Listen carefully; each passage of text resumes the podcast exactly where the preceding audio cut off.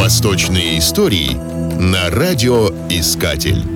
Янычары что в переводе с турецкого означает «новое войско». Это регулярная пехота вооруженных сил Турецкой Османской империи XIV-XIX веков. Они выполняли в османском государстве также полицейские, охранные и даже пожарные функции. Янычарская пехота была создана турецким султаном Мурадом I в 1365 году. Комплектовалось новое войско из юношей христиан 8-16 лет от роду. Основную часть янычар составляли этнические албанцы, армяне, боснийцы, болгары, греки, грузины, сербы, которых воспитывали в строгих исламских традициях. Набор детей в янычары назывался девшерме – налог кровью, и был одной из христианского населения империи. Лишь иудеи были освобождены от этого налога. Позднее народы, перешедшие в ислам, тоже добились от султана права посылать детей в янычары. Военная служба в их рядах многим позволяла добиться высокого положения в обществе. От налога кровью были избавлены жители Стамбула, владеющие турецким языком, физически или умственно неполноценные, а также женатые мужчины. Янычары официально считались рабами султана и постоянно жили в монастырях-казармах. Жениться и обзаводиться собственным хозяйством им до 16 века было запрещено. Помимо военного искусства, янычары изучали каллиграфию, право, теологию, литературу и языки. Раненые или старые янычары получали пенсию.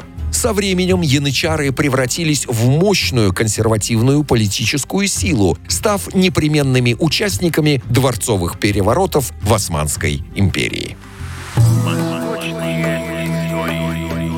Восточные истории на радиоискатель.